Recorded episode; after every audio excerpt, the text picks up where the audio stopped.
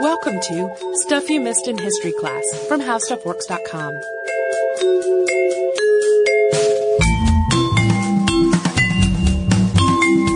Hello and welcome to the podcast. I'm Holly Fry. And I'm Tracy V. Wilson. And Tracy, I have a question for you. Sure. When you were a kid, did you love the uh, freebies that came in cereal? Well, my mother had very strong opinions on which cereals were appropriate. so many of the cereals that were sold with toys in them were not also cereals we were allowed to eat. Oh, that makes me so sad. So, uh, in case some of our listeners do not know, uh, sometimes cereal, particularly cereal aimed at kids, will sometimes come with a toy or another novelty item in the box as part of like a marketing promotion to boost sales. And I lived for that stuff as a kid and I might still live for that stuff as an adult. Uh, my husband and I collect a lot of crazy things and toys and like, you put a Star Wars pen in a box and we'll be eating that cereal for however long it takes to get all the pens. But this is not a new concept, particularly from about the middle of the 20th century onward the cereal wars sort of really started to heat up and different promotions were tried to outdo one another. And at one point in the mid 20th century, one very famous company had a very wacky plan to actually dole out land deeds as part of a cereal promotion. And that's what we're going to talk about today. Sergeant Preston of the Yukon was a radio show from the 50s, and then it made this transition into television. It starred actor Dick Simmons as the sergeant, and the radio version had featured voice actor Paul Sutton. There was also a husky dog named Yukon King and a trusty horse named Rex, and the show's exploits were usually about exciting adventures, most commonly with the sergeant of the Royal Canadian Mounted Police taking his team of sled dogs through the Yukon in pursuit of some bad guys. This TV series ran on CBS TV from 1955 to 1958, and it was sponsored by Quaker Oats. So the actual attribution of uh, who had this idea for this extremely novel promotion is a little bit fuzzy because different versions of the story uh, credit different people. In some versions, ad executive Bobby Smith came up with the idea. For example, his biography credits him. Uh, sometimes it's said that it's actually Smith's son uh, who gave him the idea. And in yet other tellings of the tale, it was a last minute bolt of inspiration to ad man Bruce Baker, who was a partner at ad firm Wary, Baker, and Tilden, which is where Bobby Smith worked. So they're all kind of linked together, but it's not, there's not entirely, um, one version of the story that's, uh, consistently told. There's always a little bit of wiggle in them. We do know that one of these Chicago ad men came up with the brainchild of offering land deeds in cereal boxes. The previous ad campaign, which st- stated that the grains had been fired from guns, was really no longer doing it for people. The idea of guns firing the cereal was no longer appealing.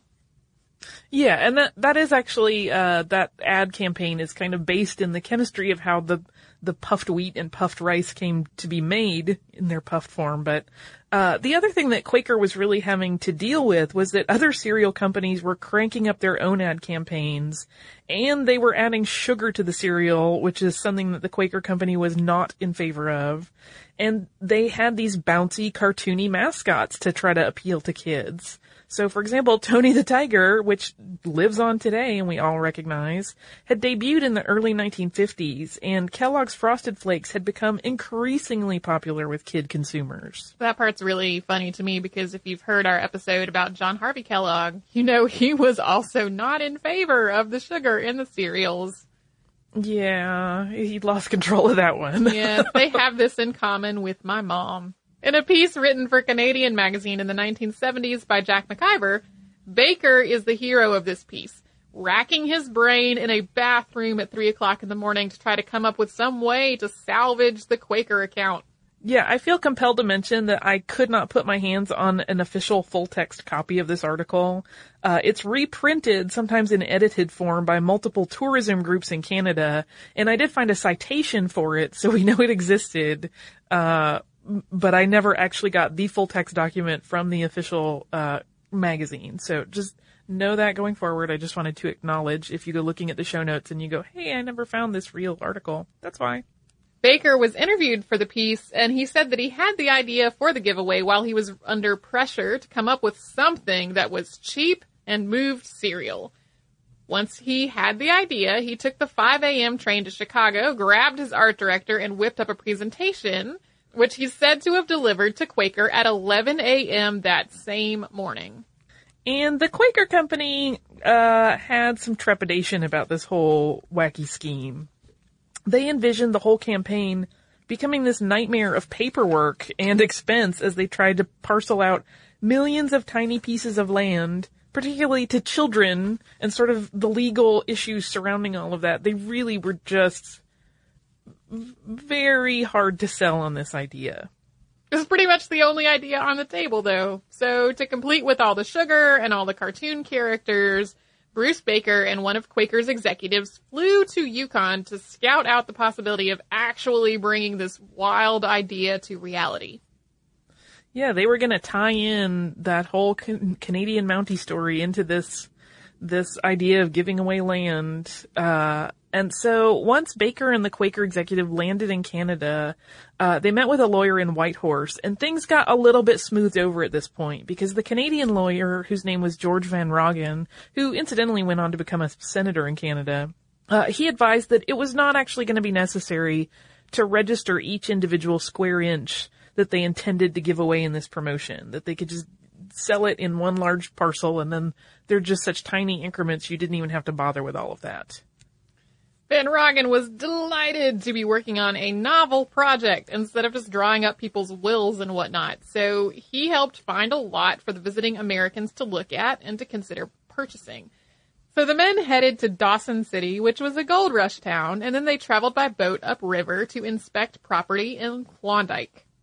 And the plot of land that they specifically looked at was lot 40, 243, group 2, and it was 19.11 acres. Uh, it featured 640 feet of riverfront on the west bank of the Yukon River, and it was uh, 1,301 feet deep. And the Klondike Big Inch Land Company Incorporated was eventually established for the purposes of this promotion, and it is that company that paid a whopping $1,000 for this tract of land. So uh, once the land had been acquired, uh, deeds were printed, and each deed was on a seven by five inch piece of paper, and that made it 35 times larger than the actual land pieces that they represented. Uh, and the wording on these deeds was really carefully written to be entirely legal. I believe um, Van, Grog- Van Roggen did continue to help them with this since they were working on you know legal issues both in Canada and in the states where the promotion was going to happen. And this was a, the reason that they put so much effort into making sure every word on this piece of paper was uh, accurate and legally sound was allegedly because the cereal industry at this point had become really rather cutthroat. And they were really concerned that a competing company was going to try to like just comb through all of this uh, copy that was on the document to find any incongruity or any way to call foul on this Quaker Klondike project uh, and consequently shut it down.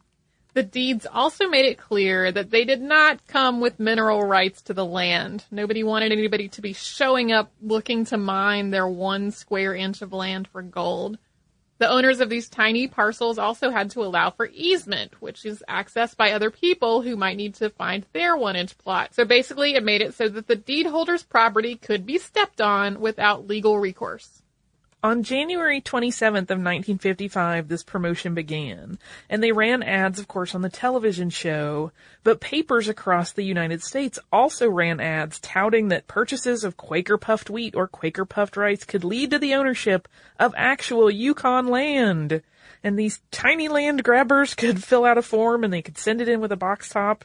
And in return they would receive one of these deeds that had been so carefully uh, compiled issued by the klondike big inch land company and that entitled the holder to one square inch of klondike land there was a whole lot of romance around the marketing of all of this the promotion copy touted in the gold rush, men fought the wildest country on earth and the most savage of climates to get to the Klondike where your land is. During the winter, the only way to the gold fields was by mushing for week after week. The more fortunate were aided by dog teams pulling sleds. No one knows how many brave men died along the frozen Yukon River that runs past your land.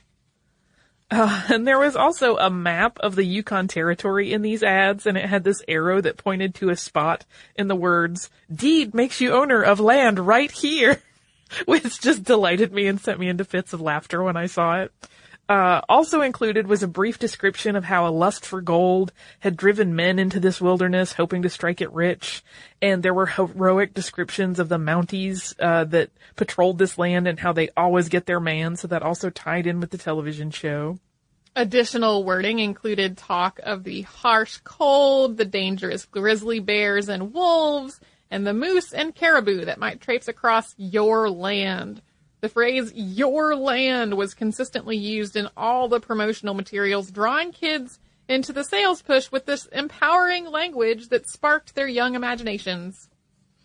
And it is no surprise that this campaign worked like gangbusters. Stores were actually having this problem where they would sell out of their puffed cereal stock each day.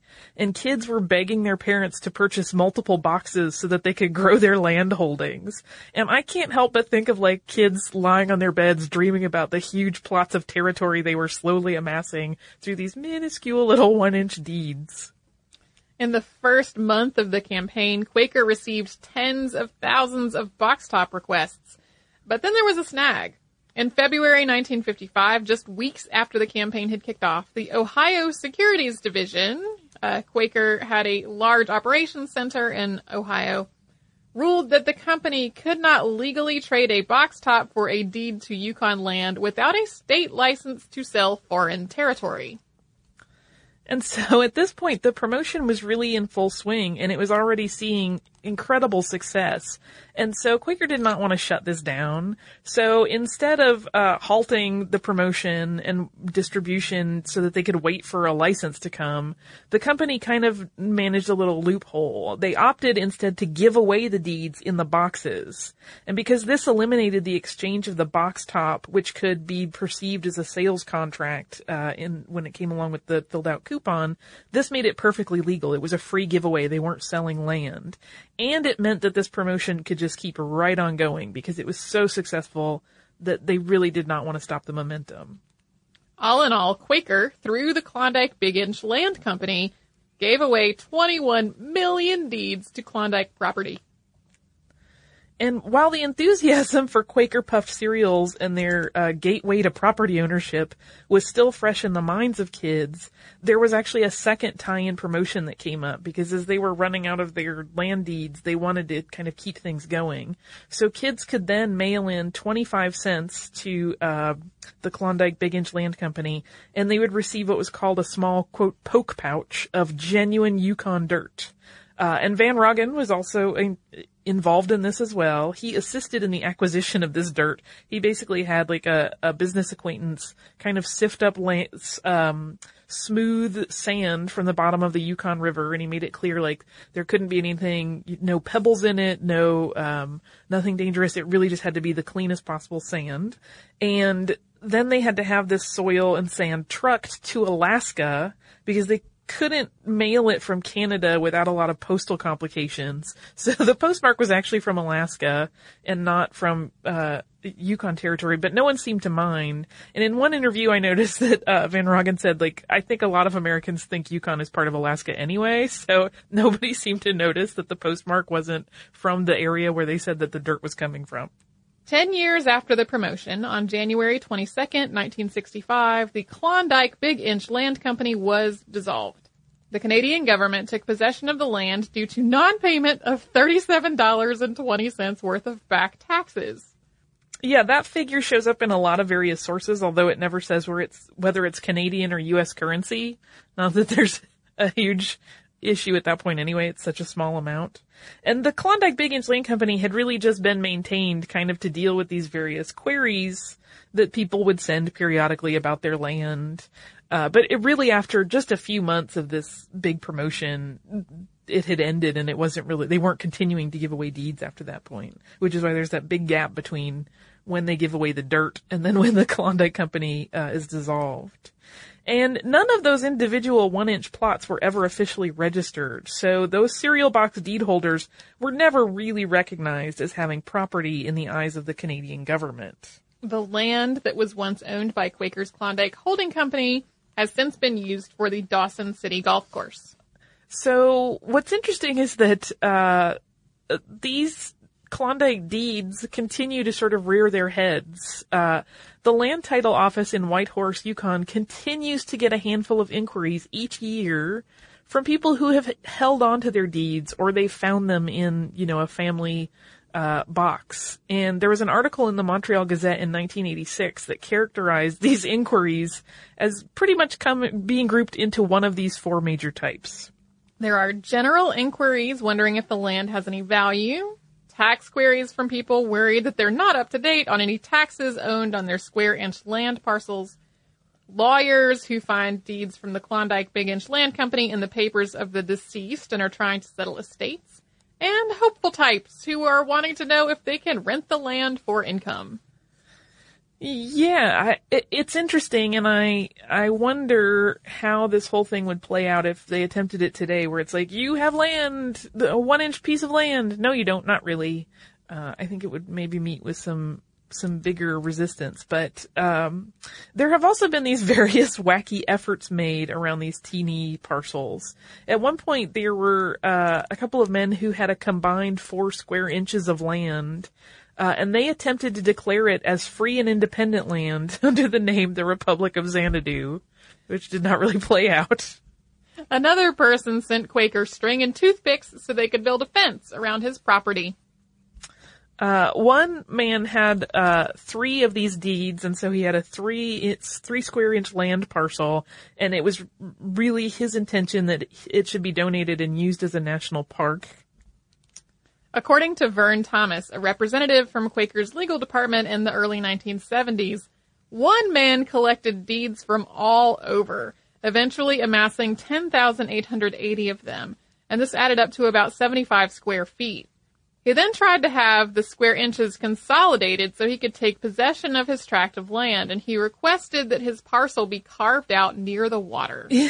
but these were, all of these various requests of what to do were pretty much met with a form letter that said, hey, that was a promotion. You're really paying for the excitement. Uh, and in 1971, Thomas, who we mentioned just a moment ago, told a reporter, quote, the deeds are worthless. They have never been of any value except as a promotional gimmick by our merchandising people. They really made it very clear PR going forward, uh, that they were really selling the romance and the excitement of this concept, not the actual land. While the official statements made by Quaker indicate that the, de- the deeds were never meant to have any intrinsic value and were really meant to just be a fun promotion. If you do still have an original certificate, it does have some value because nostalgia dealers and eBay purchasers will take them off your hands. In the last several years, the certificates have gone for anywhere from $10 to $40 on the secondary market. And in the early 2000s, uh, a man named David McDonald, who had collected several of the deeds on the mini plots as a child, and he held on to them into adulthood, and a lot of people did. There were people that really squirreled these away, uh, you know, in their safe papers, thinking that they were going to pay off one day. Uh, but David McDonald set out to make a documentary about the Klondike land and the Quaker Company's ad campaign after he had inquired uh, with the Canadian government about the whole thing and got the same form letter as everyone else. When McDonald started researching his film, he discovered that many kids, just like him, had grown up hanging on to their deeds in the hopes that one day they could make some money off of them. And those adult kids, or sometimes their families, in the cases where the original deed holders have died, were told by Quaker that they had no actual Yukon property. Yeah, I tried to hunt down a chance to see McDonald's film, which is called Serial Thriller, but I did not manage to um, to get to see it, which is a big fooey on my part because it sounded so fun. I just love this idea that there were there was such an odd little giveaway, like here's some land for you, but not really. Uh, uh, uh, you'll often hear it or see it written up uh, in the various articles that have come up through the years because periodically they will sort of rise to the top. Someone will make an inquiry and get very irritated and say, "I was promised land," but and they'll get the form letter This is "Not really." I think Quaker wishes this had never happened. Like it, was very good for sales. Uh, at the time, but it really has been kind of an ongoing pain in the tuchus for them. Yeah, they, kind like of, I said, they continue to get mail every year from people thinking that it's time to cash in on their land. Yeah, it reminds me of, I think it was a soft drink promotion within the last decade or so in which people were going to send in bottle tops and, you know, the more bottle tops, they could get bigger prizes. And as a joke in the ad, there was one that was a, like a fighter jet or something and that cost 14 million bottle tops or something. And people actually took it seriously and tried to get that many bottle tops to get their fighter jet.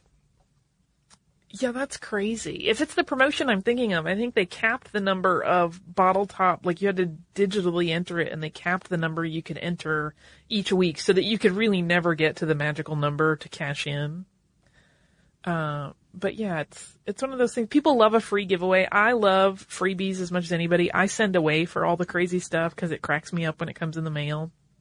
But it's one of those things where you most people kind of go into it knowing this isn't really worthwhile stuff. Like it has no actual value. It's just fun. Yeah, or like uh-huh. if you if you adopt a wild animal at a wild animal preserve, that doesn't belong to you. You you don't get to go pet that animal.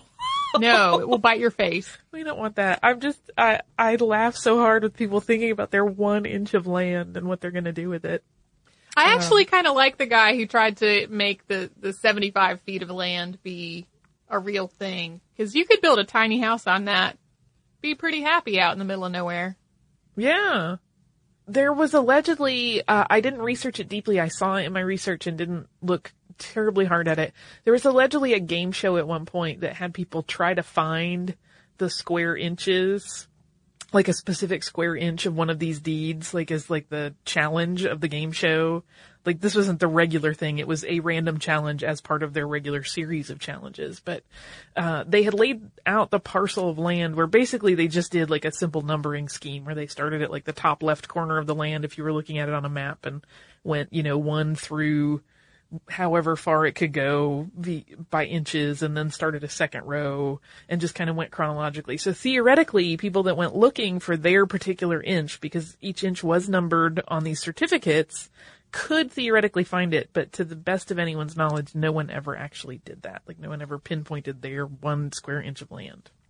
It makes me almost want to go looking for one of the the certificates just for my own collection of weird things because it's so funny. But you can see images of the certificates online, uh, and we will link to some of those in the show notes. And also, uh, one of the things I wanted to mention that will be in the show notes is um, um, the commercial for Quaker where they talk about the cereal being shot out of guns because it's quite wacky cartoon featuring a cannon and some uh, kind of revolutionary style costuming, and it's worth a look. Uh, but now we're going to move on to uh, listener mail. And this comes to us. It is about our Suleiman the Magnificent episode, and it comes to us from a listener named Suleiman. Uh, and he says, Greetings, ladies. Finally, an episode where I have something to add. I have so many connections to your last episode on Suleiman the Magnificent. First among them, my name is also Suleiman. I was named partially after this sultan. It's strange to hear my name spoken so often not about me, as I almost never run into anyone with that name. I also was fortunate enough to visit Istanbul when I was a boy and later would live in Vienna for five months in college for a study abroad. You briefly mentioned that Suleiman's architect made two mosques in Istanbul. I was able to visit both and have some interesting facts about the Suleimani Mosque. It is a very large mosque which has six minarets or towers for calling to prayer. This number is very high and strange. Our tour guide told us that this was because Suleiman had actually asked his architect to make gold minarets. At the time, however, the words for gold and for six were either the same or very similar, and Suleiman's architect, knowing that someday the city might be sacked and gold towers would be destroyed for the value, decided to make six instead. From what I remember, Mimar Sinan had a host of other architectural innovations and works that would make him a great podcast topic. Uh, I love the show and really enjoy the way you two present material. I would love a podcast on the history of cookbooks. Julia Child, one of my heroes, has a small video on this, which I find hilarious. I also love Julia Child, and as a random factoid, there, I think it no longer exists. There used to be a video game online, an MMO, in which you could hear my voice in one of the way background characters where you would concoct things for your costumes doing a very bad Julia Child impersonation. That's awesome. because I love Julia Child and I used to watch her episode with the Chicken Sisters over and over. But that is so cool, Suleiman. One, that you have a connection to uh, our episode by name, and two, I certainly would never have known the gold and six combo uh, of you know sort of language juggling on the part of the architect, which is so fun. So if you would like to write to us with any such fascinating facts or to talk about Julia Child, which I will happily do at any time, you can write to us at historypodcast at howstuffworks.com. You can also connect with us at facebook.com slash missedinhistory, on Twitter at missedinhistory, at missedinhistory.tumblr.com, and on pinterest.com slash missedinhistory. Uh, if you would like to learn a little bit more about what we talked about today, you can go to our parent website, and type in the words owning property in the search bar, and uh, you'll come up with an article that is how to find out who owns a property. Uh, unfortunately, since none of these individual people were registered for their Klondike property, they would not show up in such a an investigation. Uh, if you would like to visit us at missedinhistory.com, you can do so. You'll find our episodes, show notes, and all kinds of goodies. Uh, and you should visit us or if you have a hankering for other knowledge outside of history or otherwise, you can look that up at our parent site, which is howstuffworks.com. For more on this and thousands of other topics, visit howstuffworks.com.